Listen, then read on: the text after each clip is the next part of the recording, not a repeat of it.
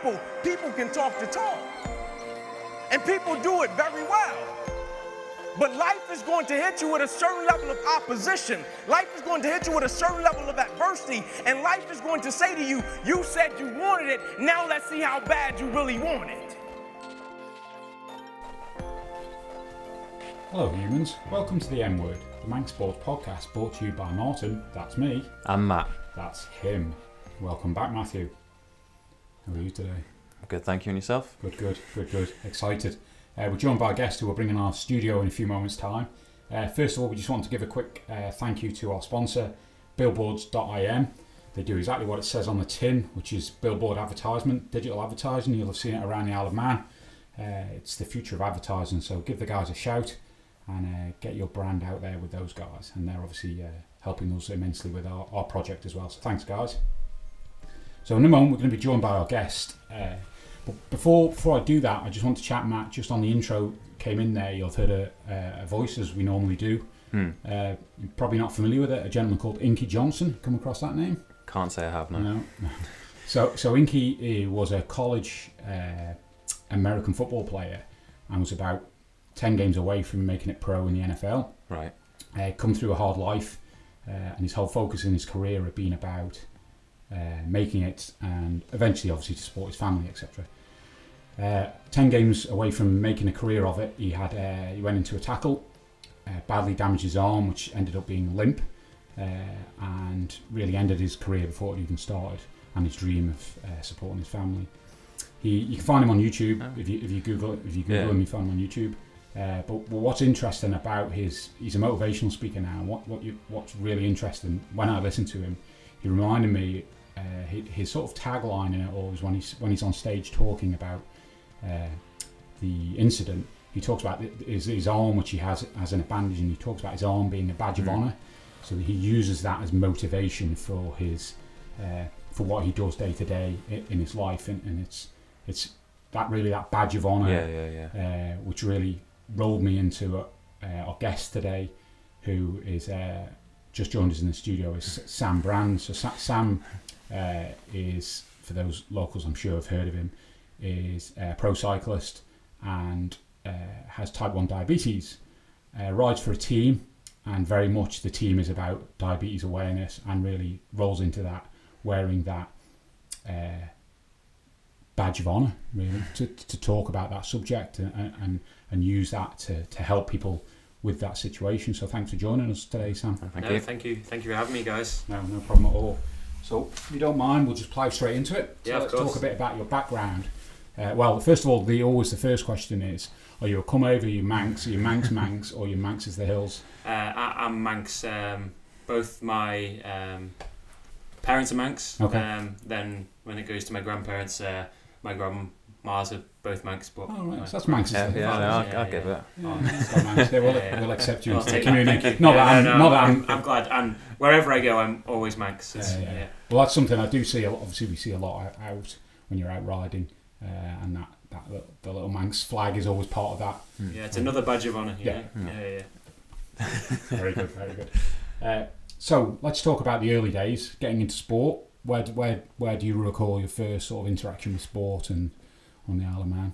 Oh God, when I was when I was a kid, you know, it was just running around the, like it, at school, you know, doing Right. everything. But I mean, back to just playing football at school. But I mean, Matt can probably recall. I mean, my brother is also a Matthew, and Yeah. Matthew's brother is a Sam, and we grew up at the same time. You know, we're the same age. So Matt's the same age as my brother, and Sam's the same age as me, and we did a lot of triathlons together, a lot of Yeah, cycling. yeah. So, um, growing up, um, I was, I did everything. I mean, I was, I was pretty talented. I mean, I was always at the top end, you know. But I mean, how top end can you say it at that age? I mean, it was just having fun. Uh, earliest memories are really sort of those events we used to do, like Mm. Tuesday nights down the NSC, uh, those sort of things, which football, school sports, those those sort of stuff.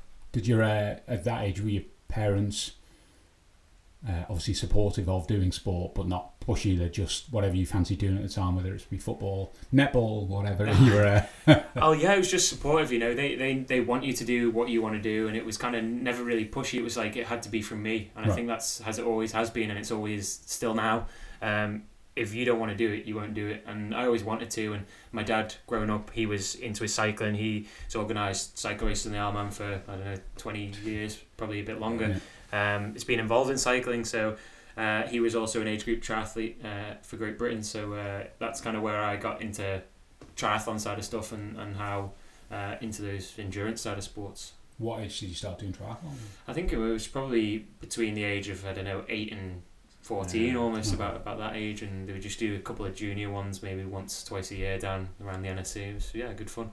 And uh, obviously that, I know you were diagnosed with type 1 diabetes at the age of 10. Yes, right? correct. Uh, obviously that's a big part of the overall story. Yeah.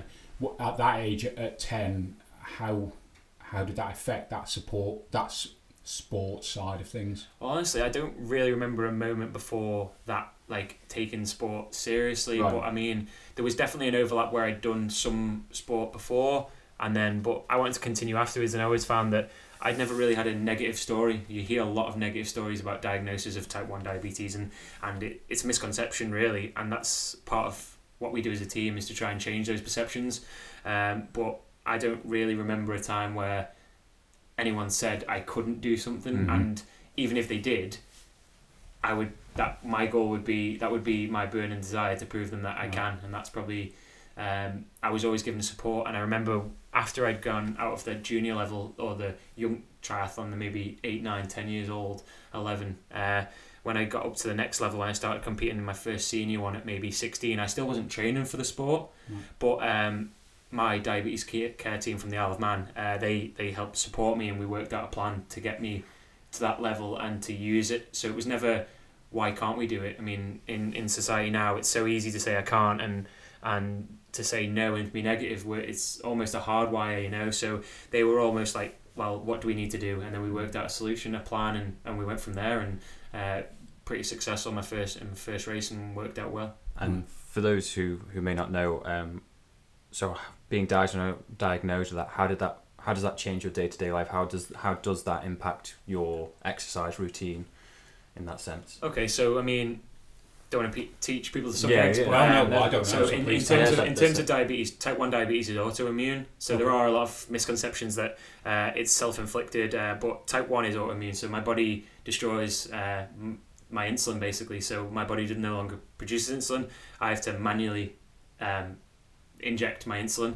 Uh, on a daily basis, I mean that, that that's a, a lot of injections or, or through pump. But my, my, my regime uses multiple daily injections. Um, I've got a continuous glucose monitor, a Dexcom, which reads live glucose data. Mhm. So I basically wake up in the morning and make a decision based on what's happened the night before, the Oh, day wow. before, uh, what's happened through the night. I make a decision on what ride I've got then. I mean, this is a lot further than it was 18 years ago when I was diagnosed. Um, but now it's a, a daily basis. I make decisions based on what I see. So it, it it's fine tuning and, and for me, when I was diagnosed, it was the best thing that ever happened to me. It gave me a mission, and maybe it took a while to realize that, but um, it gave me something to chase, something to show, something to, uh, you know, I mean, I always say it, but it's change your little part of the world. I mean, so uh, my management daily is making decisions based on what I eat, what training I've got, what's to come the next day, what I've done the day before. So there is a lot of influence and factors in it.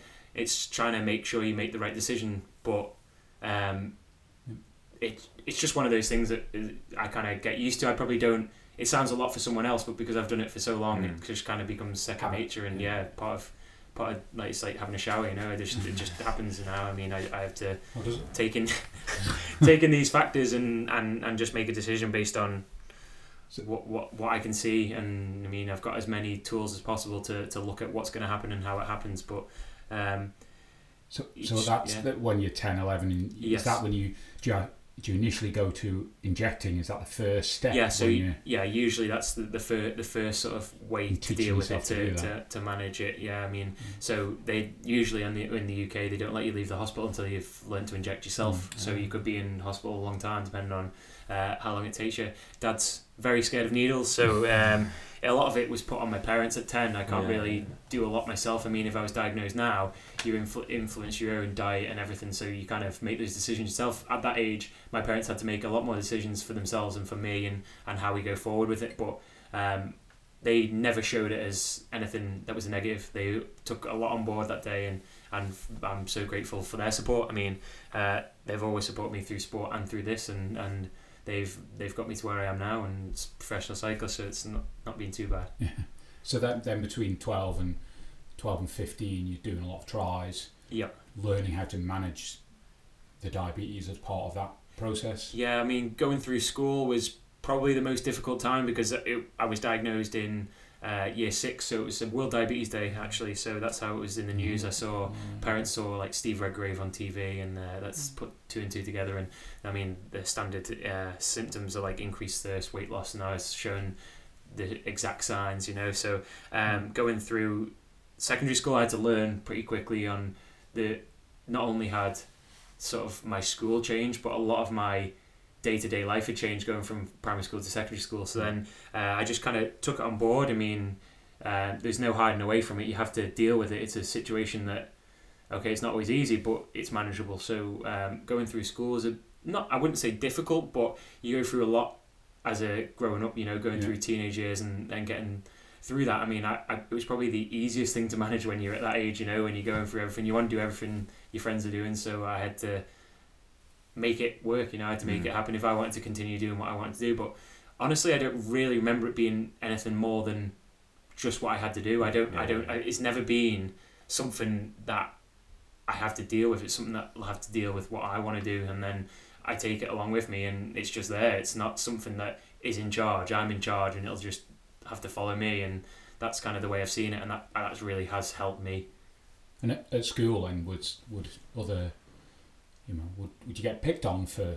Would they be looking at you injecting and going, "What you know, you're different"? I mean, there was a couple of times, like a scenario in school where um, I was in, in the canteen and I had to take an injection because I was eating. So I took an injection and the, the deputy head came over to me and said, uh, "You can't do that in here because people don't don't like it." And I go, "Well, if I didn't do it, I'd be very sick very quickly, and you'd have to then sort a, a, a bigger issue out, you know." And and I I wasn't disrespectful, but I know what I have to do, and the circumstance and like the the consequences of not doing it would be a lot harder than some other child not liking it. You know, if you don't like it, you have to look away. Or Yeah. I'll never do it in public show. I don't want to do it to put people off, but I mean, it's just something I have to do to stay alive. So I'm, I'm going to do it, and and then from really that day, that must have been maybe when I was 12, 13. Um, it never really became more than that. I mean, even if someone tried to bully me, I would just just brush it off. I mean, it's just something I have to do.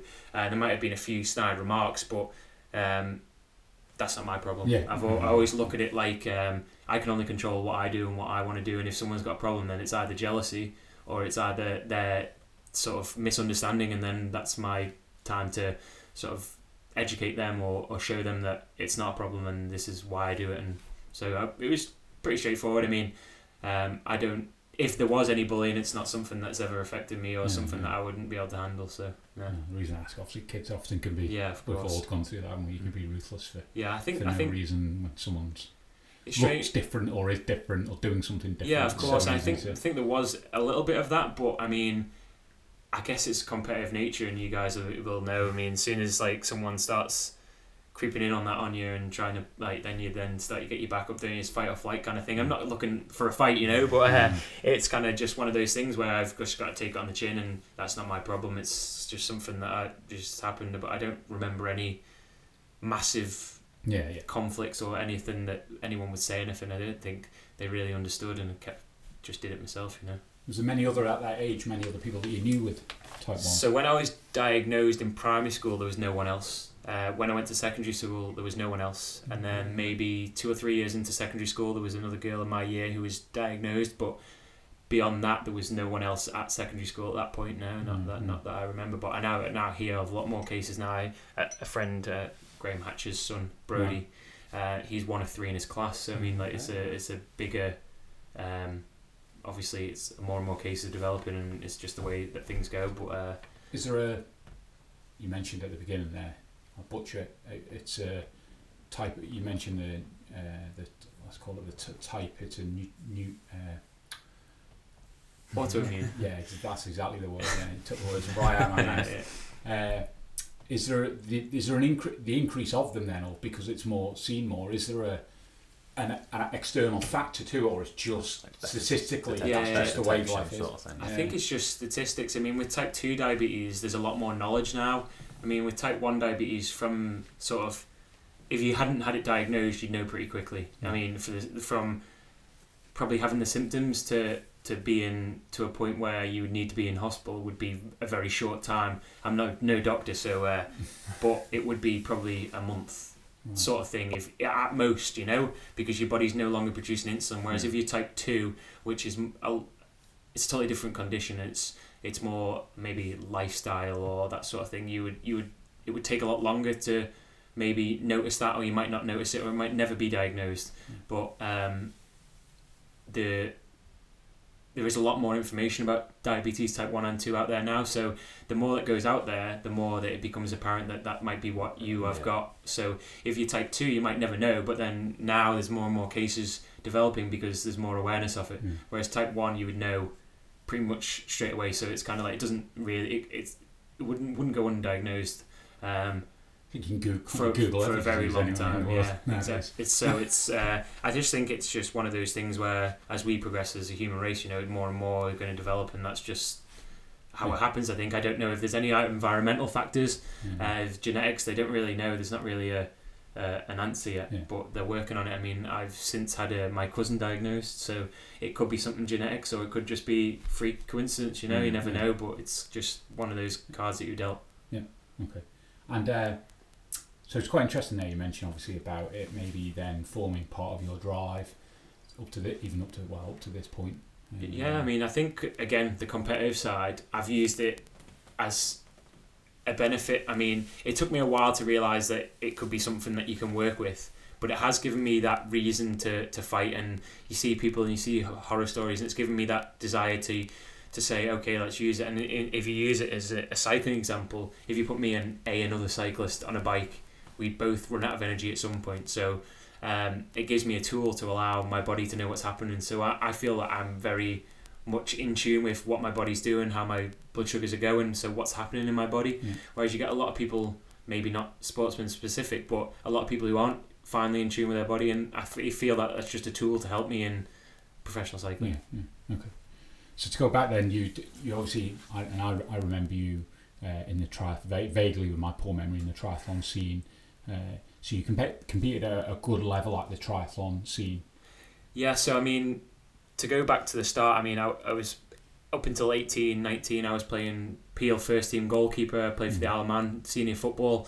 Um, I was really enjoying my football, but I was a goalkeeper and I was running like a, a 32 minute 10k. So I was like the fittest outfield player, but um, I kind of just never really specialised, did what I wanted to do. And then um, I went to university uh, at 20 uh, and I decided that I wanted to continue that triathlon. I was kind of a bit out of touch with football and Mm. it's not really where I wanted to go. And I, I quite like that idea of testing my endurance and getting that bit further. So now I went to university in 2011 and then 20.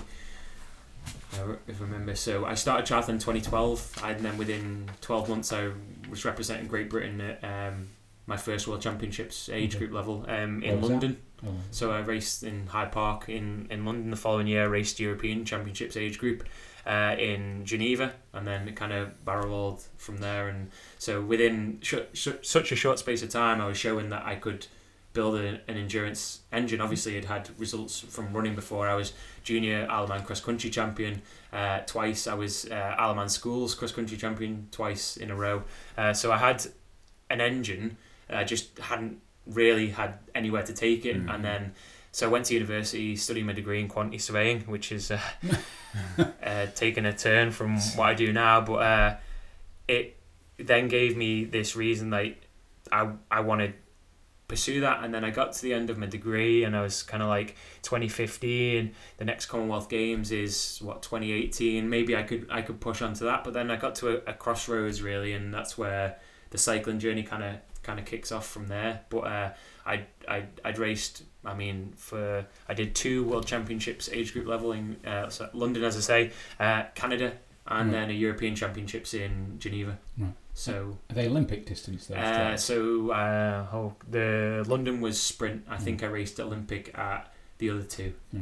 So, So it how mix. And how did those come about? Were you racing for your university at that time, or So- was it just like local ones in London? yeah, kind of there's kind of like enter and yeah, it's kind of like a, a procedure. It's uh, almost there's three qualifying races, say, and you have to go to one of those races and then finish in top five or, or whatnot. It's it's a bit open for interpretation, and how they select is is a bit different each race. But um, I just kind of went through into my university club, made a lot of good friends in the club, and they kind of showed me where to go, and that's how I, I when I started, I didn't really know that that was a thing. I just wanted to have a routine at university. I mean, I, I was all for a, a few parties, but you know, uh, I as I said, I took two years out before I went to university. I'd done that a bit with the football side of stuff, so I was kind of more looking for something to as an outlet. So uh, I was decided that triathlon club was going to be the way to Mm. go, and then um, qualified for these races pretty sharpish. Kind of then realised that maybe this is where my sport is, or that that side of stuff is where I'm going to excel a bit more, and really just an outlet from from the work from university and and that side of stuff. So um, I decided to take that leap and, and, and go from there. Was anyone training you at that stage or self? Well, we had a university coach, but um, his name's Alan Copeland. Still close to him now. He's he, he's a very good athlete himself. Um, Mm. But uh, apart from that, no, I was kind of just going to the local running club, Gateshead Harriers. So Mm. um, I was running with very talented people, uh, swimming with talented people, and cycling. But at that point, cycling was probably only two hours a week. You know, three hours a week. I wasn't riding a lot. It was. Um, not even my favorite, you know. I mean, I love going for a bike ride, but I was a, a runner. That was where my passion Okay. was really. I was going to ask, of, you, of sorry, Matt, of the three, the running was.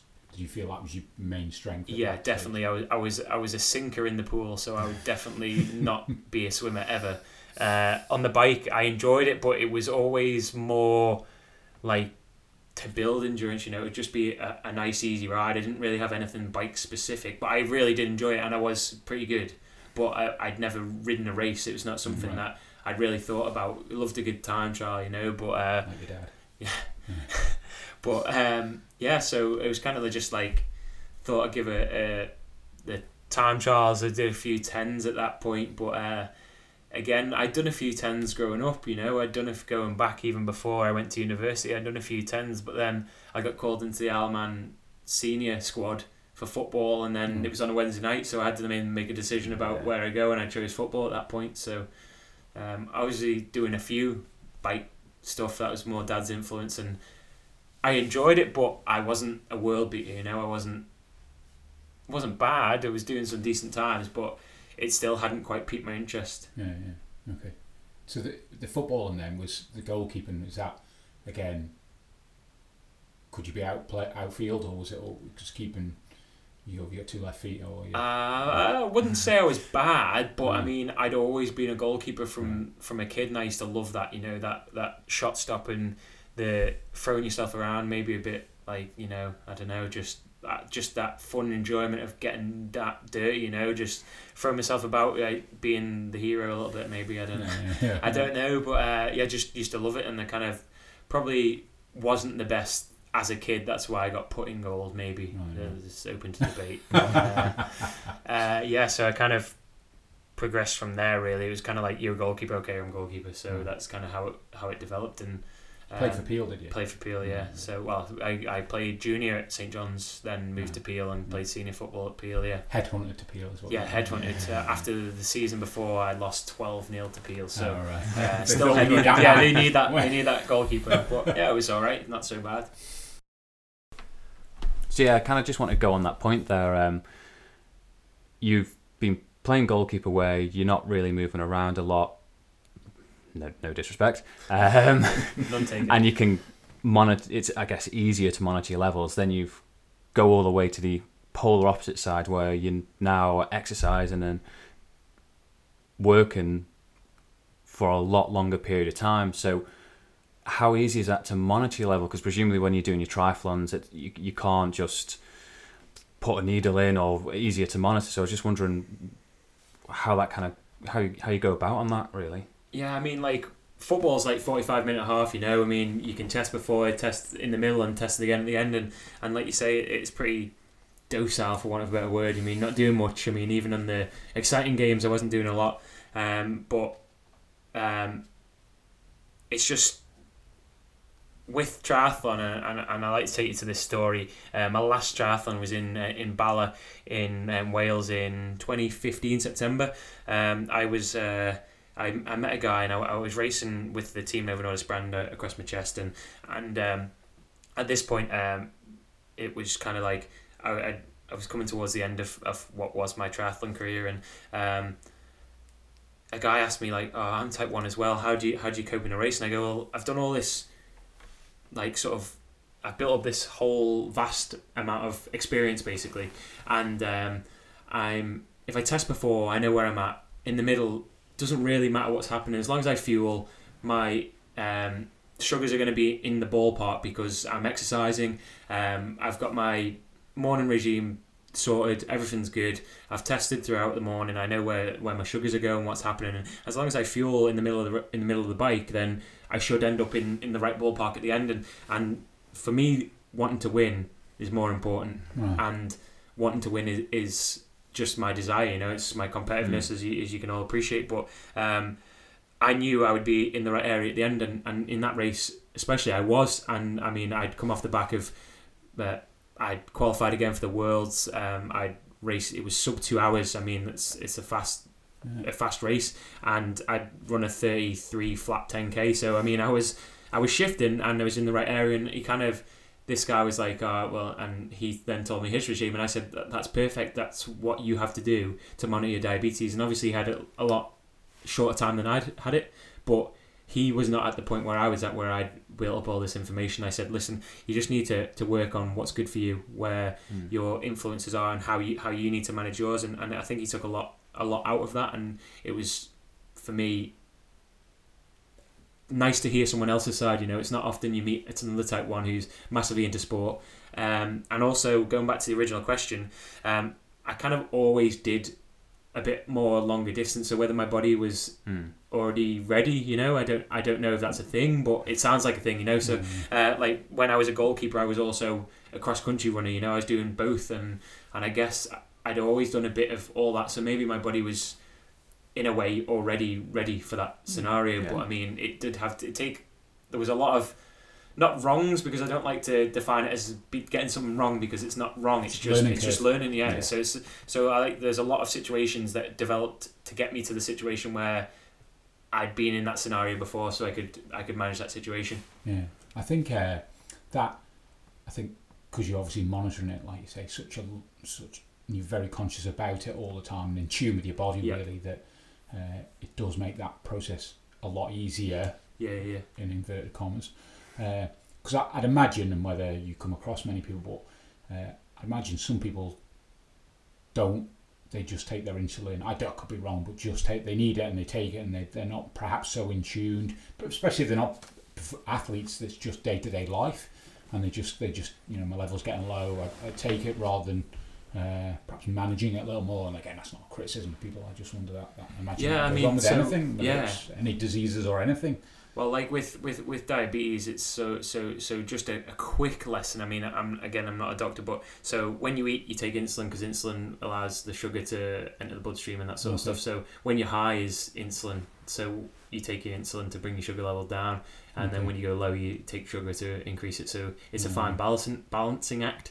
But um, there's people who aren't professional sportsmen. There's people who aren't sportsmen. There's people who are literally going to work and, and doing their thing and that and that's completely cool you know I'm I'm all for anything but I mean for me diabetes and sport is going hand in hand and I mean for me to be at the top level finely tuned it's just the same as having my diabetes finely tuned you know it's kind of one on one Yeah. but um, some people don't want to be sportsmen that's completely cool um, you do what you need to do and, and, and you build your regime based on what you do. So a regime could be totally different based on going to the office all the time and well, well unfortunately professional cycling is going to have to come to an end at some point hopefully not for a, a good few years yet but at that point then i'll have to manage diabetes again in a different way based on what is going to happen from that point forward. So it is a forever learning curve like you're just going to develop as your life develops and Mm. it's just things that change Do, do you know when, when you when it's out of sync? Can you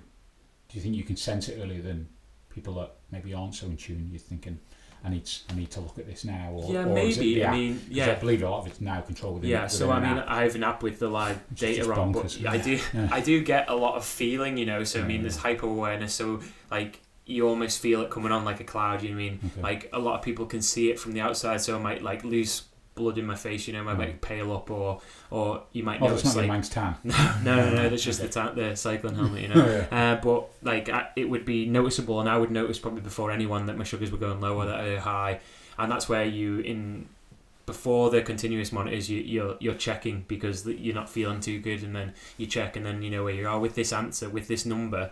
I know where I'm at, and then I can make a, a, a, an informed decision based on where the numbers at. So, like you say, the app is amazing because you, you can see where you're at live. You have to stop and do anything else to check or whatnot. But I mean, yeah, it's just something I live with now. And Just quick question on the app. Um, Yeah, yeah. What's that? How's that communicating with you? know, as in like Yeah, yeah. you you look at it, it gives you a number, but what's what's going on? Like as in so, so I wear a sensor on my arm. Right. Um, it, it then it sits under the skin, reads uh, pulses, tells, uh, converts it, and sends it via Bluetooth to, to my phone, and just uh, keeps me up to date. It's uh, it's the best piece of equipment I've got. It's how does that work on the bike? So um, we have receivers. So with receiver, just stick in your jersey. You know, it's like when you pick out a bar or whatnot. You just pick out your Ah, okay. receiver and check your check your number. And Right. in, in a race, we'd use the number over the phone. But in day to day life, it's easier to carry a phone than Yeah. carry a phone yeah. and receiver. So And does it get, does it warn? Will it warn you then as well? If yeah. So with the Dexcom, it, it will give you an alarm. So if, if you go low in your sleep, it'll set it up. And also, it, it's really great because I, I do an initiative on the Isle of Man with with all the parents who have started this campaign to allow uh, access to, to children with type Right. 1 diabetes to, to monitors. It's called Monitors for Kids. Okay. Uh, the idea is to raise 200 grand over two years to, to allow all under 16s uh, to have access to, to this equipment because it's not provided by the NHS. So um, I've done a few things with the parents and we've done a couple of balls, sold a few jerseys, you know, to try and to try and show that this it's like a safeguard. You know, you've got parents who. Like my parents were, obviously the technology wasn't available, but there's there's parents who, who, who worried that their child might go low or something might happen. And with, with the Dexcom, uh, it, it pushes through the data so it will alert you if you go Mhm. low. This can be then held on like a, a teacher's iPad. You know, in classes sometimes they have it now. It can also be shared to your parents at home. So if you're going low and you're out and about, then your parents will know. So then they can make a, a step or an evaluation based on that. But if you're at school, then the teachers are alert. So Mm. it, it kind of keeps everyone in the loop. If you're unable to sort yourself out, you know, if Yeah. something's gone too far. But especially for me, the most important is that like at night I can I can see what what's happening and it'll wake me up if, if it needs to. Right. Okay. Wow. So th- that that project going on on the island. Talk a bit about that. Yeah, so uh, it's called um, Monitors for Kids, as I say. Um, we've done two years now. It's coming to the end of the second year, which is is the idea is to have uh, two hundred thousand uh, raised over the two years Right. uh, to allow all under 16s, I believe, uh, to have access to this equipment, uh, and then hopefully the uh, we're going to lobby the government at the end of it to show that. There's been a lot of change and it's helped, and hopefully we can get them to, to take it over and, Right. and provide it for everyone, uh, all the all the children. And for me, it's so important because I get it. I have it. I have access to the equipment, so I want everyone to have access. And and I'm in a very privileged position when professional cyclist who races for a team, Team Novo Nordisk. Everyone's type one diabetic, uh, so I want to use the platform that I have at, at the moment to, to benefit others, and and I get a lot of inspiration from from little from the youngsters as well. So I mean, it's a it's a two way street. They like I can help them with this the opportunity that I have, and, and that means the world to me. You know, I mean, if if that's all I at the end I, I finish professional cycling, I know I've helped. Oh, hello Siri. Siri turned us. Siri's turned on. I don't know what's happening. New phone and all that. Um, so if I can get, I do a lot of like sort of. I find the word motivational speaking hard, difficult because I don't feel myself motivational. Um, Right. but that's not something that I would label myself with. That's something someone else can label me with. But Right. I do a lot of talks, and you speak to a lot of kids, a lot of adults who have type one diabetes, but most of all, like parents who whose children have type one diabetes, and you realise that you give a lot of comfort from from what you do, and and that means the world to me. That's so humbling to know that me just sharing a story and increasing a child's like sort of testing level to one more a day, putting a smile on someone's face, unbelievable. You've positively affected someone's life. So I go to a meet a meeting, I just talk like like we're talking now, and don't really feel I'm doing anything. But you've you've changed someone's life, and that is so special to know that even if it's a smile, they've come to that, and that that's such a positive outlook that a smile, one more test a day, you've changed someone's life, and that's unbelievable. So, so funny enough, that's on motivation. I think uh, there's often my own view is there's often a not a misconception, but motivation isn't always about speaking; it's about actions. So Yeah, obviously, yeah. it's your actions that are probably inspiring mm, just as much as much as words that perhaps people don't see. And uh, funny enough, again, just on a, and I, we talked at the beginning there about the introduction I had for the for Inky Johnson, and I always try and find uh, something that encapsulates. And funny enough, I nearly uh, included uh, a, a speech that I don't know whether whether listeners have heard from.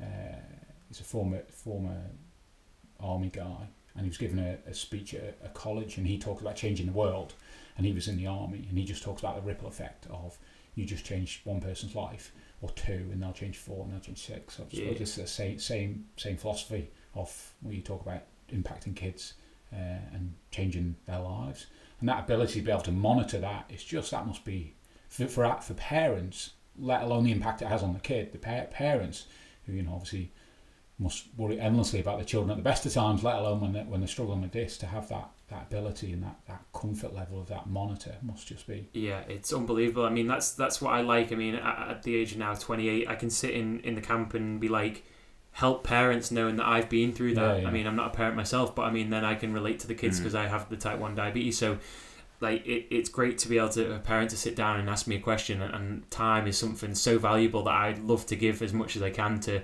people because that's all they want. They want reassurance yeah and it's that ripple effect. I mean, a lot of the time I feel that everything is so global scale or so huge. Like changing the world can be something so simple. okay. It's not having to be do something that affects hundred.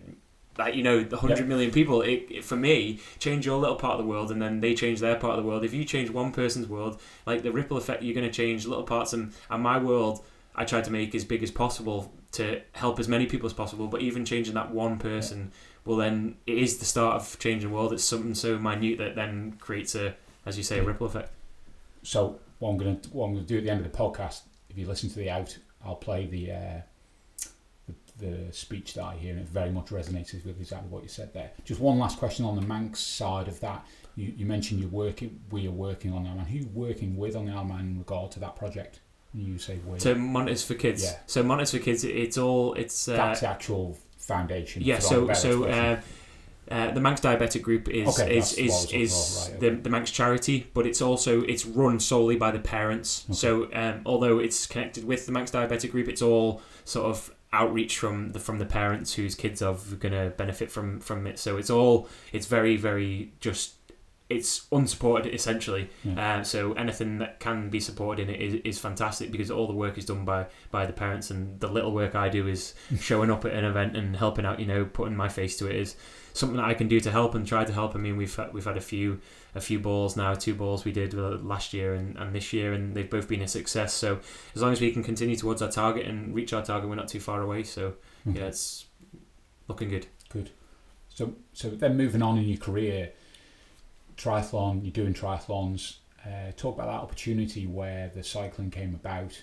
You mentioned you obviously earlier you'd had the connection with the team, and you they were on your on your jersey, and how that evolved then into really, I suppose, where you're at now in your in your career. So in, I had this really. I was looking on on, website and I found this awesome photo of me in World Championships in London, and it was probably a year after I, I competed. I was like, oh, I like that. So um, I'd seen the team in in its uh, form in, in some of the races on TV, and, and I knew of the team and knew of the team well. But at that point, I was always in, involved in cycling. I, I watched cycling. I'd never ridden a race. I'd never. I but I obviously rode through triathlon. Um, I just posted a photo of me and just put um, hashtag changing diabetes and racing with diabetes and you know those those sort of uh, those those uh, hashtags and then the team re- reached out to me and said oh you know I mean a couple of the, the athletes at the time the elite athletes uh, reached out to me and said you know we we were looking for always athletes with type 1 diabetes and at that point um, it was 2014. Um, I reached out to the team. We had a, a Skype conversation, and it was kind of like it went went pretty cool. I mean, I was looking just to, to, to connect with them and see what, what what I could do if I could be involved. I was a triathlete, saw they had an elite team, and the triathlete side of stuff is what they brand the elite team as. So I was like, oh well, maybe I, I could I could join and be a representative in the UK. Uh, they uh, asked me for details, had a Skype conversation. Oh, fantastic! Yeah, we'd love it. Uh, maybe a week later, they called me back and said, listen, uh, we've seen your race CV. We want to maybe put you in the development program or at least give you a trial. I was like, at that point, I was going through a lot of situations like, okay, uh, the development team is based in Atlanta, Georgia, in the USA. Um, so I asked, first question was obviously, can I complete my degree? I had one year left. Oh, Um, okay. so uh, they were like, well, we'd have to be based in America. So I made a decision at that point that I would accept the triathlete role, but I had to postpone or say no to the, the development role. Um, which, if I knew that now, it probably would be a different question, you know, a different answer at least. But um, I then got through that year. Obviously, that's when I raced in Bala with the team kit on. Uh, and then uh, in sort of 2015, as my degree came to an end, I graduated. Uh, I then raced in, in Geneva, the European Championships. I then went to the Island Games in Jersey for the Isle of Man as a triathlete. I was then looking at like, where do I go from here? I want to go to Commonwealth Games. I need to put more time, more resource, but also need money to pay for that. And if I got a job, then I wouldn't be able to train the volume I needed. And it was kind of like, where do I go? I'm up in Newcastle living. My degree is at Northumbria. I'm kind of like in in two boats really. I'm kind of like, what do I I need to do? And and uh, I was offered a graduate scheme with uh, one of the biggest quantity surveying firms in the UK uh, that I I was running out of time to accept, uh, which I did accept based on like looking to take it, you know. But I, I at this time I was out in Atlanta with the team at one of their talent ID camps, which is how they develop into. It's like a, a week long where you'll just learn about your diabetes. People from all over the world are there. Uh, kids who want to be on the development team. Uh, I came along as as a triathlete elite member. I thought I was there to help out really, but I mean, f now I know it's a trial.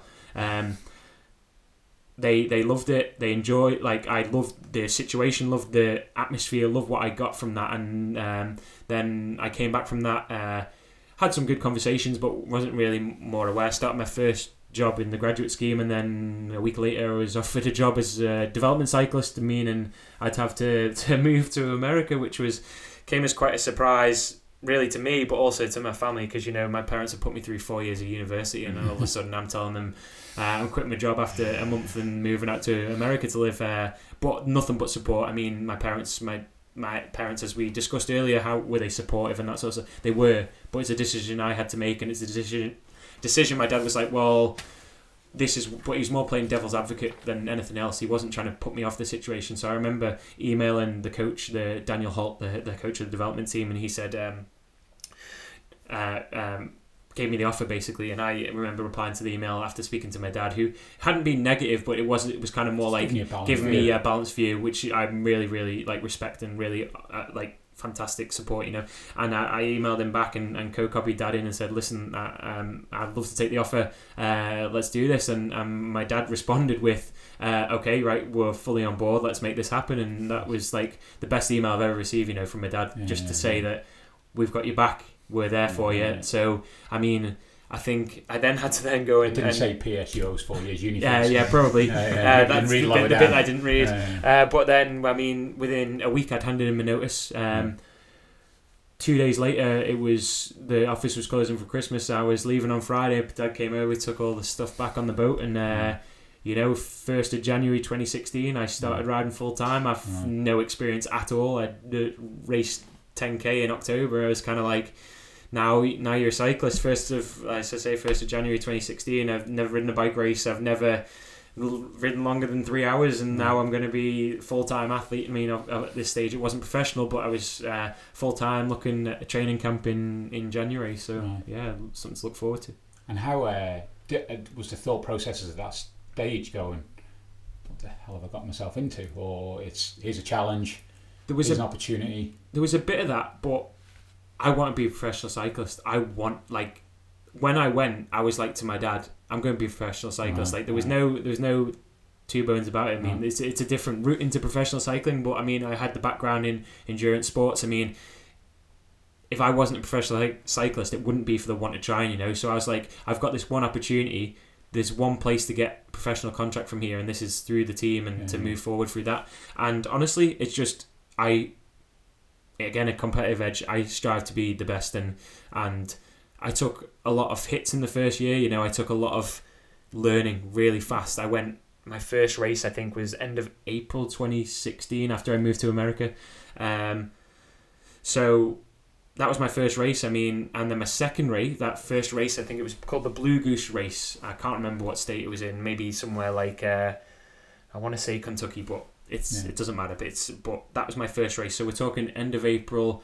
2016. I then raced a UCI stage race as my second race. I mean, yeah, yeah. So I raced uh, Joe Martin stage race. First race uphill time trial. Second stage was uh, I can't remember, but I went through a range of emotions. I mean, there were four stages in total. I got to the third and, and DNF'd, and I was like, is this what cycling's about? But I mean, I'm racing a professional road race as my second ever race. It's Yeah. unbelievable. Yeah, yeah. Um, in terms of perspective, I went from racing my first race ever to racing Milan San Remo in less than two years. yeah, yeah. So it's unbelievable, and that's just the desire I have. I want to.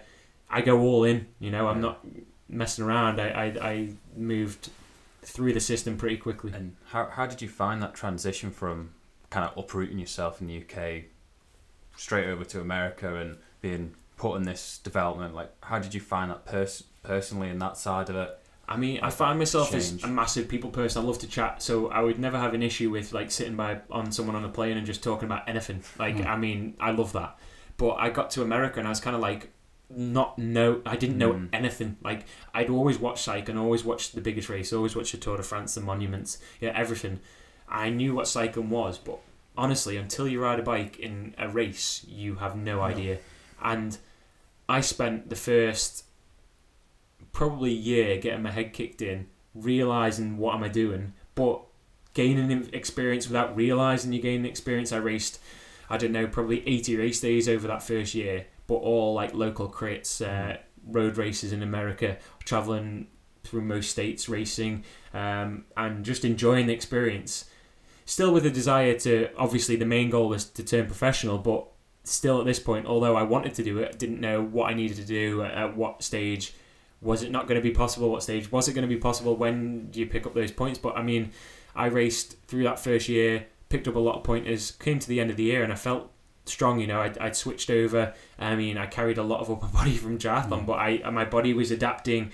Um, I was still very far behind on skills, like skills you learn as a four, five, six year old that I, I had because I'd done a bit of cycling around like with Dot and, and those stuff, but I was never a world beater, never gonna like I was always in the top five, six, but never really like super super out um, like at the top, but always there or thereabouts. So um, just learned that first year was such a learning curve. I don't think I've learned more than in that first six months as a cyclist. we, we I know we were chatting recently about about that, and I I still find it. I think it gets a little lost, or easily lost because I, I cycle from a young age, and the skills of just riding in bunches, uh, knowing what's going on in the race, kind of.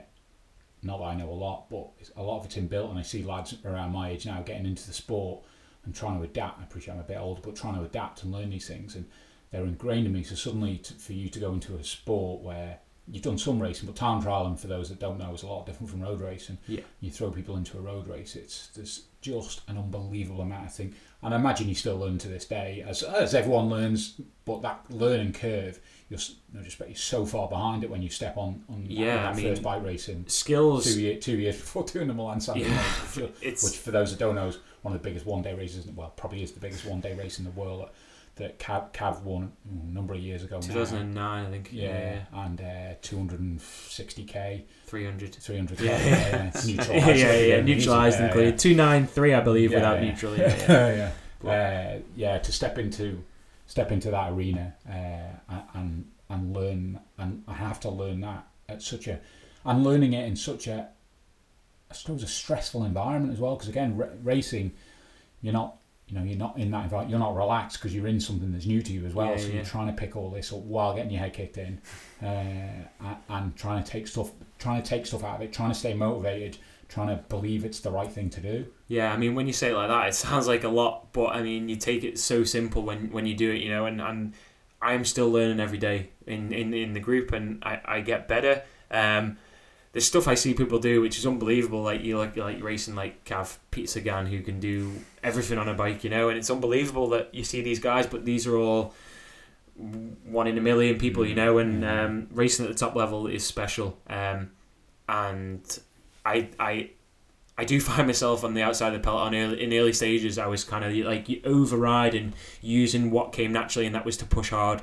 So a lot of the time, it almost felt like I was doing a solo time trial on the side of the bunch, and that that would take that with a pinch of salt. But it felt like my default was to just ride as hard as I could for as long as I could, which has probably helped me along a lot more than anything else has. But now I know how to finesse a little bit more mm. and get into the bunch and, and work out. And you have to. It takes a long time to work out how a bunch moves and, mm. and how it Uh, how it adapts. It's almost like a cyclical motion. I want for a better phrase, and it's hmm. cycling, but it's like a washing machine effect, and you're just rotating, constantly rotating. And if you're not moving forward, you're moving backwards.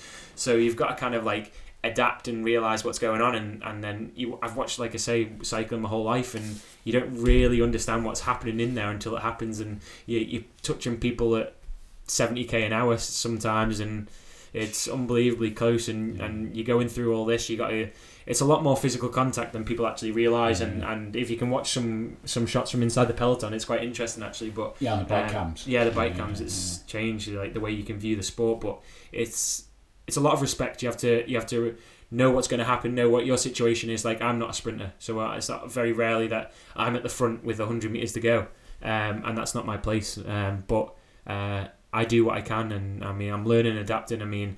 Over these, I've just finished my second year as a professional cyclist, and it's only my third or nearly coming to the end of four years uh, as a cyclist. So it's unbelievable when I look back what's happened, what I've done, how I've evolved in such a short space of time that I can only take that forward and gives me more desire to see what another year will give Yeah. me.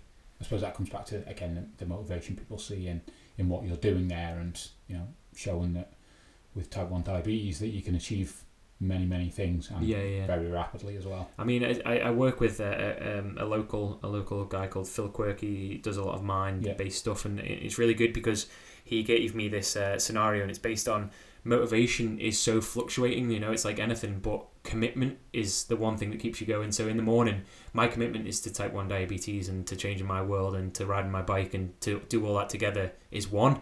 So I'm committed to that. Whereas motivation comes and goes a little bit. Um, it does fluctuate. Uh, I feel that my motivation and commitment at the same level. So I feel pretty motivated mo- most days because I'm doing what I love that I would do as a hobby, but I'm doing it as a job. So Yeah, it's like I still have to pinch myself sometimes, but like that commitment is I, I, I doesn't waver. You know, it's Yeah. it's there. So so 08, you go, you've been racing in the States 07, 08. Would you consider that, um, I appreciate you're full time, but I'm full time pro cyclist, that's when it, it really kicked in. so when when I joined the the professional team, Yeah. I stagiaired, which is a trainee role in 2017. Yeah, yeah. so mid 2017, I'd come back here. The nationals were on the Isle of Man. Um, I was not telling anyone I'd been asked to go up to this pro team. I was waiting really, but uh, I raced nationals here, time trial road race, and then uh, my first professional race was going to be back in the states. So I raced Tour of Utah as my first professional race there. Well, I guess not fully professional, but first professional races, Stagiaire and Tour Utah, Colorado Classic. You know, so it's two big races, and I, I survived like more than survived. You know, I held my own, and uh, I felt pretty good at that stage. I kind of like had didn't have a confirmed contract, but you know, like as people in the past who stagiaire tend to be good enough for the pro team, so that's where they put them on. But I want to show that I want to prove that I don't want to go off what's happened to other people. I go off and make my own sort of way. So uh, raced really well, did really well. Uh, offered a professional contract after that, and then raced again in China twice after after that, and Right. then that was the finish of my second season. So that was at the end of 18.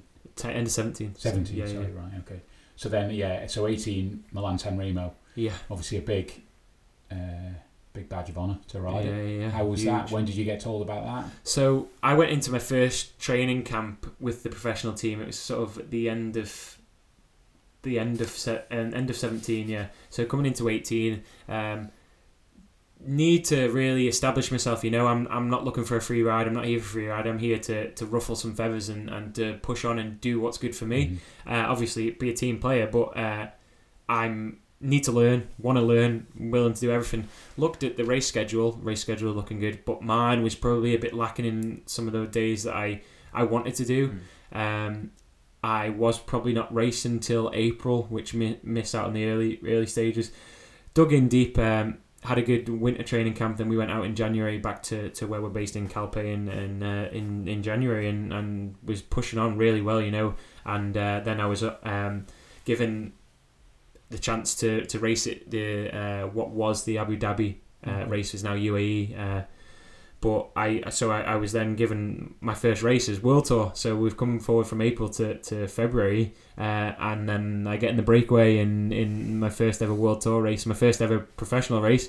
Uh, so I had so much confidence, you know, and then uh, we're coming into March, and then I wasn't really again on the roster much. Uh, one of the guys pulled out from Larciano, which is uh, like our building race to Milan San Remo.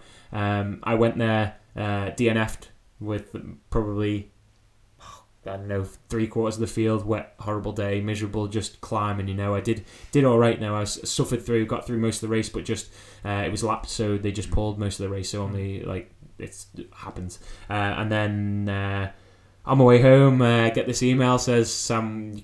Uh, boss says Sam, you come to Milan San Remo. So I mean, I was straight on the phone to my parents saying I've just been uh, told I'm going to Milan San Remo. I'm like, oh my god, like don't don't really know what's going on. Don't really know if it's someone pulling my leg. But uh, next week I'm flying out to uh, Milan to to race uh, a monument. You know, it's my Yeah, yeah. third race as a professional athlete, and uh, I'm racing Milan San Remo. That's nuts. Yeah, that is Yeah, absolutely yeah. crazy. And what was that experience like? absolutely unbelievable. It was the worst day. Imagine the Isle of Man in the winter. It's like pouring down with rain. Uh, we're on the, it snowed up on the hills. no, that was that. I think that was a few years before, but uh, it was pouring down. And, and, and those who aren't familiar with Milan San Remo, it's it, as we said before, it's 300 kilometers, including neutralized. Uh, but the first seven eight k, which is neutralized out of out of Milan San Remo, uh, out of Milan, sorry, is almost like being on Douglas Prom with the tra- with the tram tracks, but in every direction. So it's wet, it's cobbles, it's slippy. There's four or five crashes, and I'm like, not panicking, but I'm kind of like Yeah, yeah. realizing the situation I'm in. I'm racing, racing Milan San Remo in my first season as a pro, in my second month as a professional cyclist, in my third race as a professional, and I'm pinching myself. It, I'm, I could have been on a beach in the Bahamas. You know, I was Quantity surveying Yeah. in, in, in exactly. I was ready for this. Yeah, I right. it's like it. No matter what that day threw at me, I was I was gonna give absolutely everything. And um, yeah, so uh, that was kind of it was just unbelievable. It was uh, Tell me you cramped towards the end. no, no. I mean, uh, it was it was it was it was just a very long day. Yeah, it was. I it was. Uh, I think I, I forget how long that day was, but it was a bit slow, you know. Um, So so like we seven, was hour, like seven hour race. yeah, it was eight eight hour race, I Yeah, think, or closer to the eight, and uh, Yeah. it was um it's you go through a range of emotions you know it's actually not the distance i mean it's just it doesn't feel very long. I've been in races that are 160k that feel longer. Um but the problem is it's relatively it builds like a like a, a crescendo you know? You go through the Turchino pass but um that's a, a climb in the middle and then you come onto the onto the coast and up towards uh, the french border and uh you kind of like realize what you're in, and then at the end they got the Tre Capi, which is the three peaks. I, I think it translates roughly to, but um, then that's where the race kicks off. So you've raced 240k, 250k, and this is where the race is going to kick off, and then that's just where it becomes an absolute like Yeah, yeah. a slinging match, you Yeah. know. And and I got through. I mean.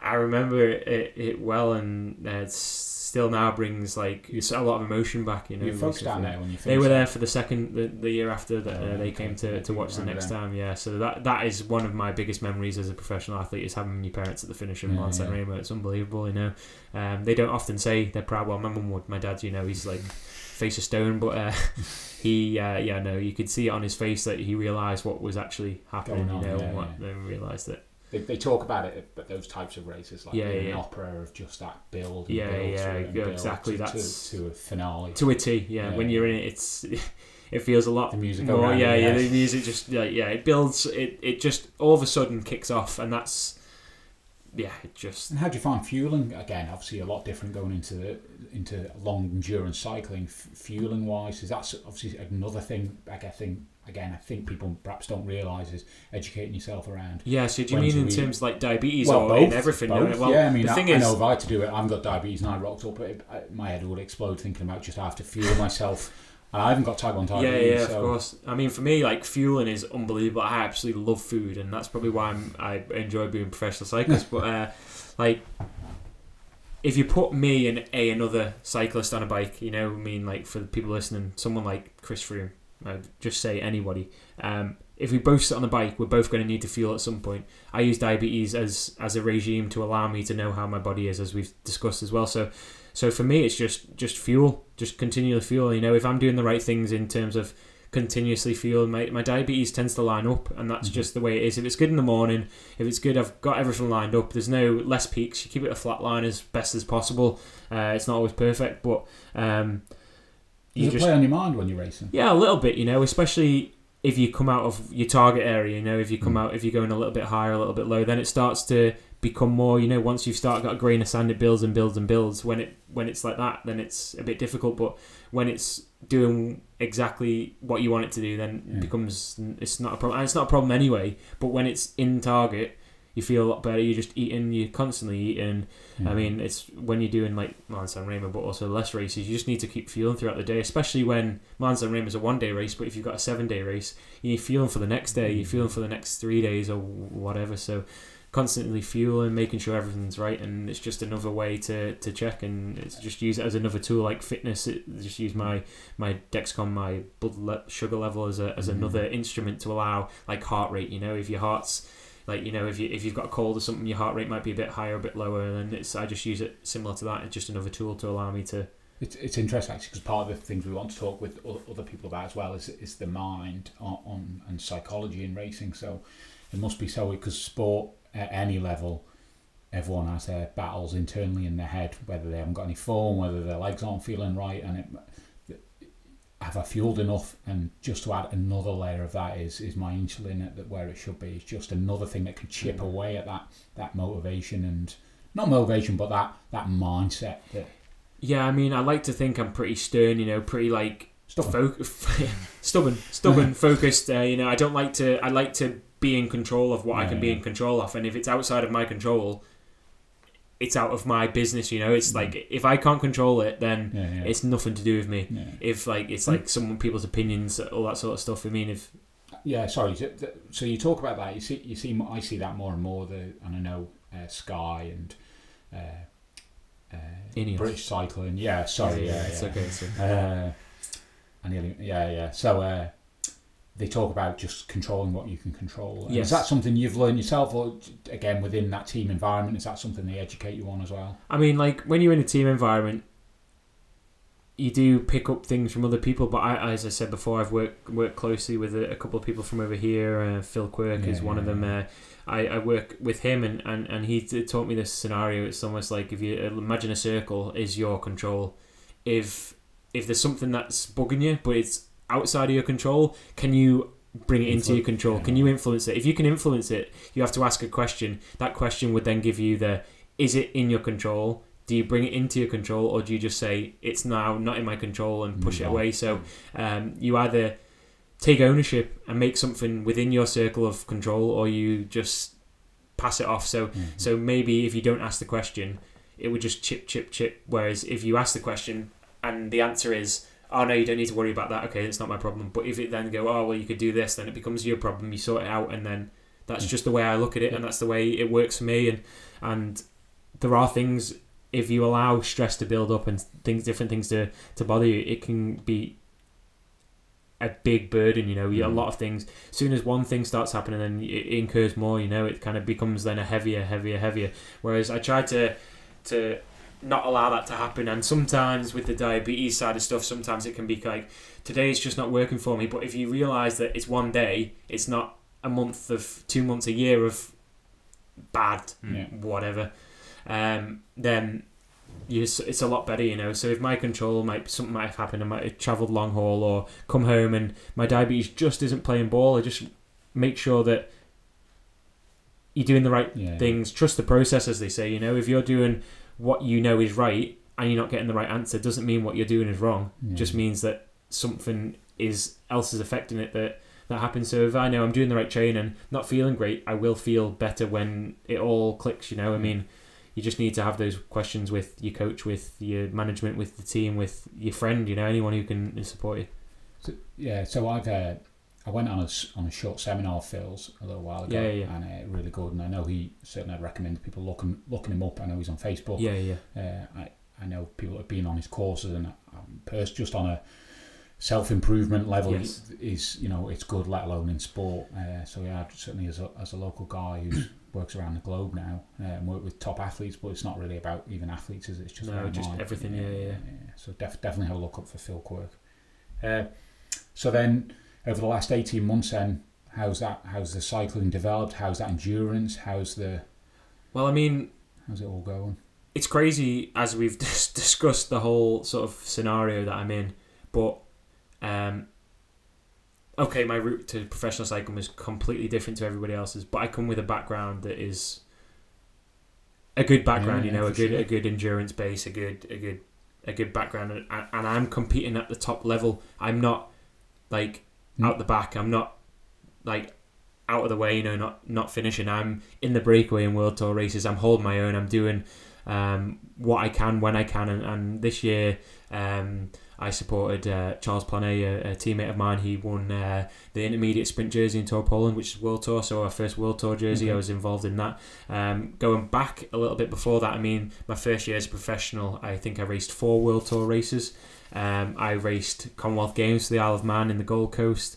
Um, I've done a lot, Yeah. you know. When I, when I think about two years in professional cycling, I've raced two Milan San Remos, Commonwealth Games. I think in total, I've raced five World Tour races this year, including like Tour of California, Tour of Poland, Milan, Milan San Remo, UAE Tour. So there's there's a lot of World Tour and big races that I'm racing, and I feel the progression's being steady and upwards. You know, um, I'm, I'm everyone says there'll be a plateau, but for me, I, I'm a 15, 16, 17 year old kid who's just started the sport. So why does that have to, to change now? I mean, I, I've not been in the sport long, okay, I might be a bit older, but why does that mean that I'm past that rate, Mm. rate of progression? You know, I'm going to hopefully continue that rate of progression and push on. And I want, I, I'm not going to lie, I want to win races. Um, we don't get on the podium as much as we'd like to, as much as we probably deserve to. But I mean, cycling is a lot of luck as well. Um, I wore my first uh, jersey uh, in the K- uh, KOM uh, competition in King of the Mountains, Yeah, yeah, King, King of the? Mountains. Sorry for Yeah. the average Yeah, non-cyclist. Um, so in race Tour of California, came back to straight to Tour of Estonia. Um, didn't have a great first day. It was a, a technical time trial, and obviously we discussed my technical ability. It's not very good. So uh, the next day, pouring down rain, typical Manx day. I loved it. And so right, I'm going in the breakaway. Yeah, got in the breakaway. Um, picked up second place in the second KOM, and I didn't even realize it was a KOM. Like it, it thought it was flat, but they they were awarding the last two sprints of the day with a KOM, and and one guy. Uh, out sprint out sprinted me. I was coming back on him, you know, and I ca- took second, but really should have taken first. And, and that's just maybe a bit of naive or just like unaware. I just wasn't quite sure where the line was. It wasn't quite at the top to of the hill, yeah. So, So uh, came second. I was like, well, you know what? I can I can take a jersey here. I can if I if I if I'm first in the next one, he's not second. So um, I waited for the group to get within 20 seconds, and there's still maybe 40k. So I knew they weren't ready to catch us. And when the group was in 20 seconds, I just took off. You know, I went back to time trialing and full Mm. gas. Uh, 8k solo. Uh, took the took the um, the first Points. points from that, and then uh, wore the jersey into the second day. And uh, it was just a bit of miscommunication. The next day meant that I lost the jersey based on overall GC, which is a bit frustrating, but it's it's a learning curve and it's something that people may not realize. But a lot of teamwork goes in, into cycling, and we had two guys in the top ten overall, uh, me just outside. So we had a lot of lot to uh, juggle. a lot of to, lot to really juggle, and, and that risk we put on mainly to try and finish more in stage position, uh, and uh, then the GC position as well. So I mean, I lost the jersey based on I had equal points, but lost it on um, overall. But I mean, those things happen, and I'm hoping that I'll get that opportunity at some point later down the line. Uh, but I'm just happy with the season. You know, I mean, Mhm. I couldn't say it's it's pretty much been a perfect season. I I finished in um, the Tour of Tai Lake 2.1 in China. Um, So again, 2.1 is the grade. Ah, okay, yeah, right. overall- Yeah, it's cycling. like, it's it's like um, it's pretty high. It's Yeah, yeah. high middle rank race in in it's uh, a good race. Um, Some good European teams uh, went out there. Um, finished twentieth in the time trial in the prologue, which again for those people, it's a, a, a small time trial to start the race. Uh, You don't ever jump off the time trial. no, I need to go no, for 10k run now. like, yeah. Maybe you The know. triathlon uh, days I think in. I went for a run once in off season and, Yeah. and never again. Yeah, right. So, uh, yeah, yeah. I think I want to do what I used to do, and it's just not possible. Um, Mm. so yeah, so I went to to Tour of Tai Lake and and um, managed to get myself in the breakaway in the second to last stage. It's seven or eight stages, I forget. Um, but uh, anyway, come away with top 20, 16th overall, uh, Right. less than a second from top fifteen, less than two seconds, I believe, from the top twelve. So. Um, I might be slightly wrong on that, but you get the picture anyway. So more UCI points, a more ra- a better ranking. Uh, so if you thought like if I was told two years ago I would finish top sixteen in a in a highly classified UCI race, I would be over the moon. To have done that, to race, you know, twice a monument, Yeah. uh, to race Commonwealth Games for my the Isle of Man, you know, the biggest w- way we can represent our island. Uh, I take you.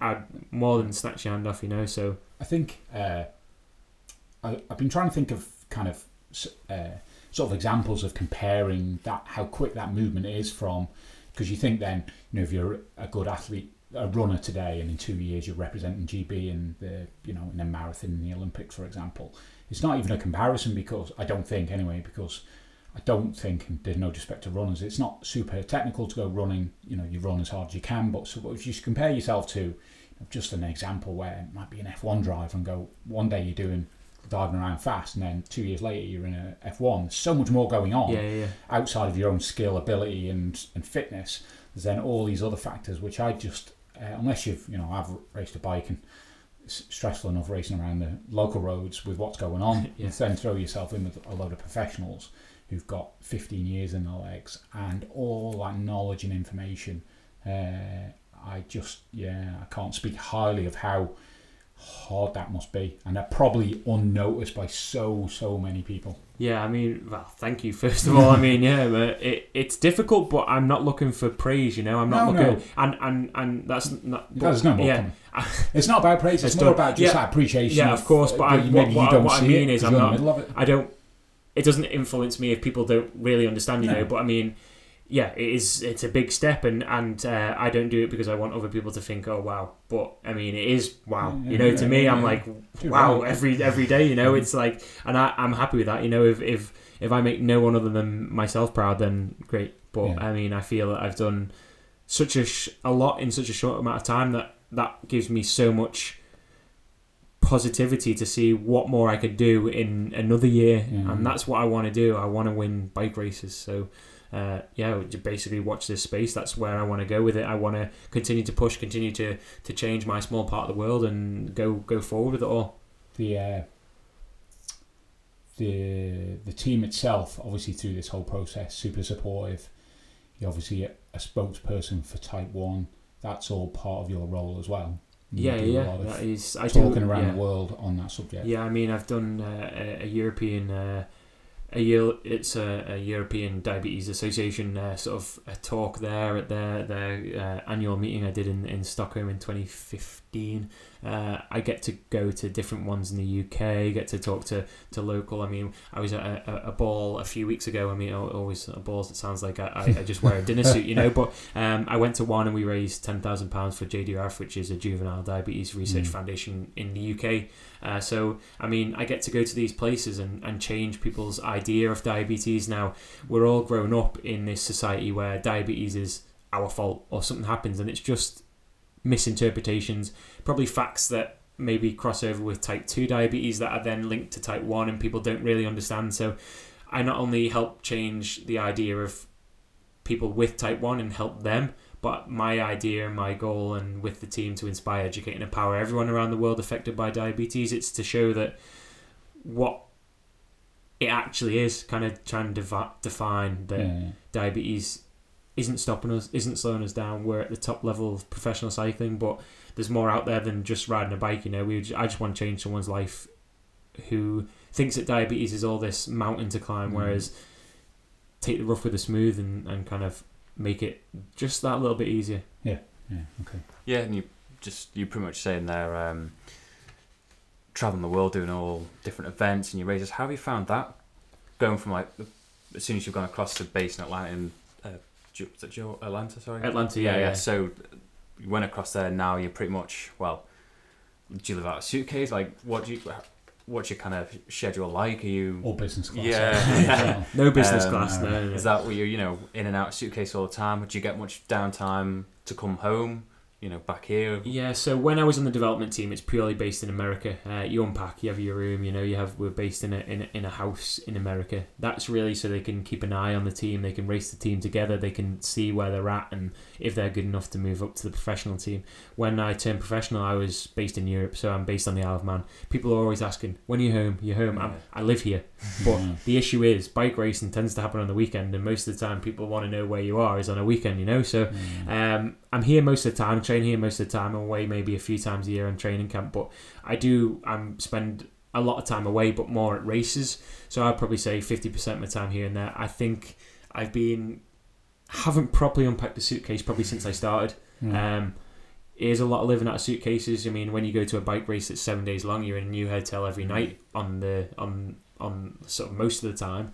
Uh, so it is a lot of living out of a suitcase, that sort of stuff, and you do kind of get used to it. I'm not saying it's easy, Mm. and people probably think professional cycling and professional sport is glamorous. It's not as glamorous as you think, uh, but I don't do it because I want the glamour. I do it because I bloody enjoy it, Yeah. and I really want to continue to do that. So the traveling can be difficult when you fly to China within 48 hours. You're racing. Uh, you've just shifted forward nine time zones, and your body's all over the place. But that's just the same for everyone, you know. So um, it happens. You get something to to learn and, and, and go from there. I'm sure you'd adapt quicker if they flew your business class. Yeah, I know. I'm, a- I'm just as a- pushing, but Yeah, you know, yeah, yeah, yeah. sometimes the budget pri- stretch. yeah, a private jet. Yeah, that'd be nice, Yeah, wouldn't it? Imagine. yeah. Yeah, yeah. So we're now at the end of 2019. Uh, so 2020 year ahead. What's the plan for Mr. Brand? So uh, yeah, um, signed a new contract for 2020. So that, that that's great news. Same team. So uh, looking forward to, to pushing the message. Um, uh, I've had a lot of support from Alman Sport this year, so that that's been great. I mean, um, their their their help is is pushed me on. Um, so I'm grateful for that, and going forward as well. Um, I'm looking to be on the podium. You know, I'm I'm not in cycling to make up a number. I don't want to be. I want to be out in front. So, you know. Uh, World Tour races on the podium again. Maybe at the World Tour level, that's asking for a lot. But any any race on the podium, uh, I just want to I want to be involved. I want to uh, you know make a name for myself. Show people that I'm not here to just uh, as I say make up the numbers. So uh, uh, watch your space. I'm going to push on and uh, hopefully bigger things to come. And if people want to reach out to you, whether it's diabetic related or not, how, Yeah. do, how do they do that? Where do they find you in this social media world? Yeah, so I try to make myself as accessible as possible. I Mhm. mean, I'd really like to, if someone has a question or anything, I'm pretty pretty good at responding. Um, uh, Instagram at Samuel Neal Brand. Uh, on uh, Twitter, I'm at Sam uh, N Brand. Uh, and then my uh, website, I write a blog. Probably not update as much as uh, I'd like to, but at the moment, it's uh, I've got one in the works. So that's uh, www.samuelbrand.com. So uh, you can reach me there. There's a contact form, come straight to me. So uh, if Mhm. anyone wants to reach out, then yeah, feel free and please do so. I, I know, uh, I think it was maybe 18 months ago. I mean, obviously knew you anyway, but reached out because my sisters had a friend who had diabetes and they were just looking for a chat. And you immediately, yes, let's set something up, let's have a chat. So I'd sort of certainly implore people, whether it's necessarily diabetic related or not, do reach out because uh, you've got an opportunity to get some feed, you know, Mm. feedback, help, advice, yeah. Definitely. commentary, whatever that might just provide a bit of help in, in day-to-day life. Yeah, So, someone, sometimes just that ear to listen. You know, sometimes that's unbelievable, and I know I would I would appreciate that from from other people. So it's nice to be able to offer that back. So yeah, anyone feel free reach out and uh, you know where to find. Great. So thanks for your time. No, thank you Yeah, very thanks, much, guys. guys. Thank you very Appreciate much. it. Really good. Yeah, Unbelievable. So yeah, no, looking no, forward enjoy to your it. training camp off to the sunnier climes in the Oh, Isle yeah, Man. no, apparently 18 degrees, so yeah, Yeah, not bad. yeah. 4 5 to 18, yeah. I'll My heart take it. bleeds. Yeah. whatever. Yeah, we don't care anymore. All right, thanks again. Thank So- you very much. no worries. So Matt, if you much much to add? Yeah, um, just on our side of it, um, if you want to like, share, and subscribe this, please, on your podcast outlet, so Spotify, SoundCloud, wherever you're listening listening to it right now. Um, you can also find us on the Facebook, which we The have the, hand, the Facebook? I know the Facebook, yeah, like I know, yeah. um, under the handle of the M Word Podcast. Uh, we also have a Twitter, and that's at Manx Sport Pod. Uh, like to hear from as many people as possible. Um, if you've got a story, we want to hear it. Um, we're always up for a chat, and Yep. Manx Focus. Thanks for listening, guys. Thank you. Word out from Martin. and word out from Matt. Just before we disappear from your ears, following on from the conversation earlier about the ripple effect, we'll play in full now the University of Texas commencement speech from 2014 by Admiral William H. McRaven, which talks about the ripple effect and how you can affect people's lives. Enjoy listening. So the university's slogan is, what starts here changes the world. Well, I've got to admit, I kind of like it. What starts here changes the world. Tonight there are almost 8,000 students, or there are more than 8,000 students graduated from UT. So that great paragon of analytical rigor, Ask.com, says that the average American will meet 10,000 people in their lifetime. 10,000 people, that's a lot of folks. But if every one of you changed the lives of just 10 people, and each one of those people changed the lives of another 10 people, and another 10, then in five generations, 125 years, the class of 2014 will have changed the lives of 800 million people. 800 million people. Think about it. Over twice the population of the United States. Go one more generation, and you can change the entire population of the world 8 billion people. If you think it's hard to change the lives of 10 people, change their lives forever, you're wrong. I saw it happen every day in Iraq and Afghanistan. A young Army officer makes a decision to go left instead of right down a road in Baghdad, and the 10 soldiers with him are saved from a close in ambush. In Kandahar province, Afghanistan, a non commissioned officer from the female engagement team senses that something isn't right and directs the infantry platoon away from a 500 pound IED, saving the lives of a dozen soldiers. But if you think about it, not only were those soldiers saved by the decisions of one person, but their children were saved, and their children's children. Generations were saved by one decision, one person. But changing the world can happen anywhere, and anyone can do it.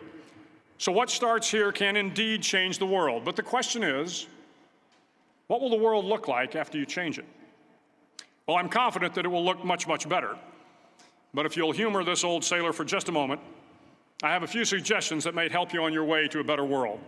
And while these lessons were learned during my time in the military, I can assure you that it matters not whether you ever served a day in uniform. It matters not your gender, your ethnic or religious background, your orientation, or your social status. Our struggles in this world are similar, and the lessons to overcome those struggles and to move forward, changing ourselves and changing the world around us, will apply equally to all. I've been a Navy SEAL for 36 years, but it all began when I left UT for basic SEAL training in Coronado, California. Basic SEAL training is six months of long, torturous runs in the soft sand, midnight swims in the cold water off San Diego, obstacle courses, unending calisthenics, days without sleep, and always being cold, wet, and miserable. It is six months of being constantly harassed by professionally trained warriors who seek to find the weak of mind and body and, and eliminate them from ever becoming a Navy SEAL. But the training also seeks to find those students who can lead in an environment of constant stress, chaos, failure, and hardships. To me, basic SEAL training was a lifetime of challenges crammed into six months. So here are the 10 lessons I learned from basic SEAL training that hopefully will be of value to you as you move forward in life. Every morning in SEAL training, my instructors, who at the time were all Vietnam veterans, would show up in my barracks room, and the first thing they'd do was inspect my bed. If you did it right, the corners would be square, the covers would be pulled tight, the pillow centered just under the headboard, and the extra blanket folded neatly at the foot of the rack. It was a simple task, mundane at best, but every morning we were required to make our bed to perfection. It seemed a little ridiculous at the time, particularly in light of the fact that we were aspiring to be real warriors, tough, battle hardened SEALs. But the wisdom of this simple act has been proven to me many times over. If you make your bed every morning, you will have accomplished the first task of the day. It will give you a small sense of pride, and it will encourage you to do another task, and another, and another. And by the end of the day, that one task completed will have turned into many tasks completed. Making your bed will also reinforce the fact that the little things in life matter. If you can't do the little things right, you'll never be able to do the big things right. And if by chance you have a miserable day, you will come home to a bed that is made, that you made. And a made bed gives you encouragement that tomorrow will be better. So if you want to change the world, start off by making your bed. During SEAL training, the students during training, the students are all broken down into boat crews. Each crew is seven students, three on each side of a small rubber boat, and one coxswain to help guide the dinghy. Every day, your boat crew forms up on the beach and is instructed to get through the surf zone and paddle several miles down the coast. In the winter, the surf off San Diego can get to be 8 to 10 feet high, and it is exceedingly difficult to paddle through the plunging surf unless everyone digs in. Every paddle must be synchronized to the stroke count of the coxswain. Everyone must exert equal effort, or the boat will turn against the wave and be unceremoniously dumped back on the beach. For the boat to make it to its destination, everyone must paddle. You can't change the world alone. You will need some help. And to truly get from your starting point to your destination takes friends, colleagues, the goodwill of strangers, and a strong coxswain to guide you. If you want to change the world, find someone to help you paddle. Over a few weeks of difficult training, my SEAL class, which started with 150 men, was down to just 42. There were now six boat crews of seven men each. I was in the boat with the tall guys, but the best boat crew we had was made up of the little guys, the Munchkin crew, we called them. No one was over five foot five. The Munchkin boat crew had one American Indian, one African American, one Polish American, one Greek American, one Italian American, and two tough kids from the Midwest. They out paddled, outran, and outswam all the other boat crews. The big men in the other boat crews would always make good natured fun of the tiny little flippers the munchkins put on their tiny little feet prior to every swim. But somehow these little guys from every corner of the nation and the world always had the last laugh, swimming faster than everyone and reaching the shore long before the rest of us. SEAL training was a great equalizer. Nothing mattered but your will to succeed, not your color, not your ethnic background, not your education, not your social status. If you want to change the world, measure a person by the size of their heart, not by the size of their flippers. Several times a week, the instructors would line up the class and do a uniform inspection. It was exceptionally thorough. Your hat had to be perfectly starched, your uniform immaculately pressed, your belt buckle shiny and void of any smudges. But it seemed that no matter how much effort you put into starching your hat, or pressing your uniform, or polishing your belt buckle, it just wasn't good enough. The instructors would find something wrong. For failing uniform inspection, the student had to run, fully clothed, into the surf zone, then wet from head to toe, roll around on the beach until every part of your body was covered with sand. The effect was known as a sugar cookie. You stayed in the uniform the rest of the day, cold, wet, and sandy. There were many a student who just couldn't accept the fact that all their efforts were in vain, that no matter how hard they tried to get the uniform right, it went unappreciated. Those students didn't make it through training. Those students didn't understand the purpose of the drill, you were never going to succeed. you were never going to have a perfect uniform. The instructors weren't going to allow it. Sometimes, no matter how well you prepare or how well you perform, you still end up as a sugar cookie. It's just the way life is sometimes. If you want to change the world, get over being a sugar cookie and keep moving forward. Every day during training, you were challenged with multiple physical events long runs, long swims, obstacle courses, hours of calisthenics, something designed to test your mettle. Every event had standards, times you had to meet. If you failed to meet those times, those standards, your name was posted on a list, and at the end of the day, those on the list were invited to a circus.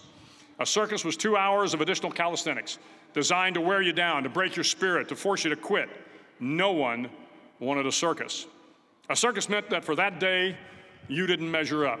A circus meant more fatigue, and more fatigue meant that the following day would be more difficult, and more circuses were likely. But at some time during SEAL training, everyone, everyone made the circus list. But an interesting, an interesting thing happened to those who were constantly on the list. Over time, those students who did two hours of extra calisthenics got stronger and stronger. The pain of the circuses built inner strength and physical resiliency. Life is filled with circuses. You will fail. You will likely fail often. It will be painful. It will be discouraging. At times, it will test you to your very core. But if you, don't, if you want to change the world, don't be afraid of the circuses. At least twice a week, the trainees were required to run the obstacle course. The obstacle course contained 25 obstacles, including a 10 foot wall, a 30 foot cargo net, a barbed wire crawl, to name a few. But the most challenging obstacle was the slide for life. It had a three level, 30 foot tower at one end and a one level tower at the other. In between was a 200 foot long rope. You had to climb the three tiered tower, and once at the top, you grabbed the rope, swung underneath the rope, and pulled yourself hand over hand until you got to the other end. The record for the obstacle course had stood for years when my class began in 1977. The record seemed unbeatable until one day a student decided to go down the slide for life head first. Instead of swinging his body underneath the rope and inching his way down, he bravely mounted the top of the rope and thrust himself forward. It was a dangerous move, seemingly foolish and fraught with risk. Failure could mean injury and being dropped from the course. Without hesitation, the student slid down the rope perilously fast. Instead of several minutes, it only took him half that time. And by the end of the course, he had broken the record. If you want to change the world, sometimes you have to slide down the obstacles head first. During the land warfare phase of training, the students are flown out to San Clemente Island, which lies off the coast of San Diego. The waters off San Clemente are a breeding ground for the great white sharks. To pass SEAL training, there are a series of long swims that must be completed. One is the night swim. Before the swim, the instructors joyfully brief the students on all the species of sharks that inhabit the waters off San Clemente.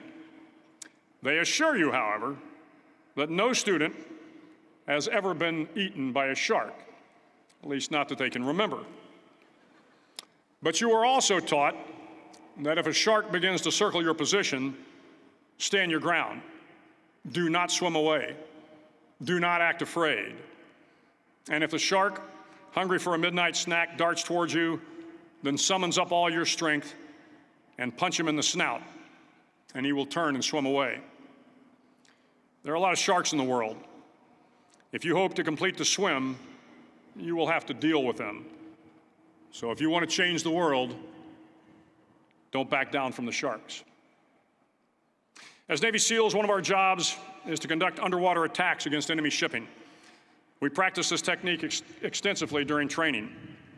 The ship attack mission is where a pair of SEAL divers is dropped off outside an enemy harbor and then swims well over two miles underwater using nothing but a depth gauge and a compass to get to the target. During the entire swim, even well below the surface, there is some light that comes through. It is comforting to know that there is open water above you. But as you approach the ship, which is tied to a pier, the light begins to fade. The steel structure of the ship blocks the moonlight. It blocks the surrounding street lamps. It blocks all ambient light.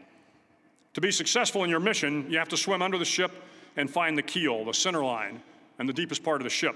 This is your objective. But the keel is also the darkest part of the ship, where you cannot see your hand in front of your face, where the noise from the ship's machinery is deafening, and where it gets to be easily disoriented, and you can fail.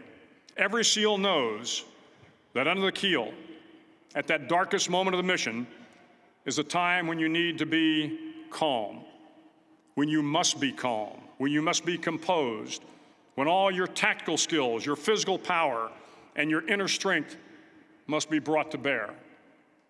If you want to change the world, you must be your very best in the darkest moments. The ninth week of training is referred to as Hell Week. It is six days of no sleep, constant physical and mental harassment, and one special day at the Mud Flats. The Mud Flats are an area between San Diego and Tijuana where the run- water runs off and creates the Tijuana Sloughs, a swampy patch of terrain where the mud will engulf you. It is on Wednesday of Hell Week that you paddle down to the mud flats and spend the next 15 hours trying to survive this freezing cold, the howling wind, and the incessant pressure to quit from the instructors. As the sun began to set that Wednesday evening, my training class, having committed some egregious infraction of the rules, was ordered into the mud. The mud consumed each man till there was nothing visible but our heads. The instructors told us we could leave the mud if only five men would quit.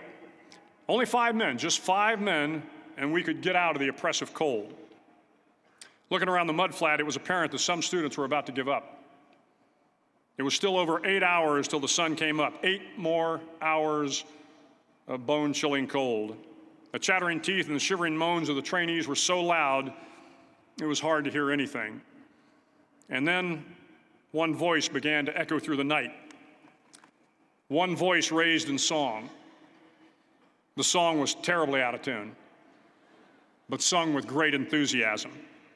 One voice became two, and two became three, and before long, everyone in the class was singing. The instructors threatened us with more time in the mud if we kept up the singing, but the singing persisted. And somehow the mud seemed a little warmer, and the wind a little tamer, and the dawn not so far away. If I have learned anything in my time traveling the world, it is the power of hope, the power of one person a Washington, a Lincoln, King, Mandela, and even a young girl from Pakistan, Malala. One person can change the world by giving people hope. So if you want to change the world, start singing when you're up to your neck in mud. Finally, in SEAL training, there's a bell. A brass bell that hangs in the center of the compound for all the students to see.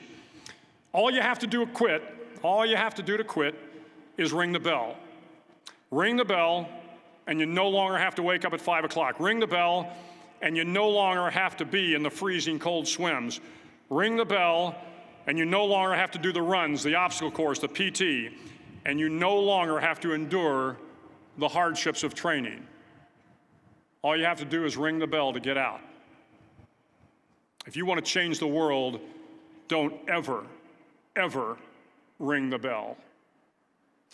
To the class of 2014, you are moments away from graduating, moments away from beginning your journey through life, moments away from starting to change the world for the better. It will not be easy, but you are the class of 2014, the class that can affect the lives of 800 million people in the next century. Start each day with a task completed. Find someone to help you through life. Respect everyone. Know that life is not fair and that you will fail often. But if you take some risks, Step up when the times are the toughest. Face down the bullies, lift up the downtrodden, and never, ever give up. If you do these things, the next generation and the generations that follow will live in a world far better than the one we have today. And what started here will indeed have changed the world for the better. Thank you very much. Hook 'em horns.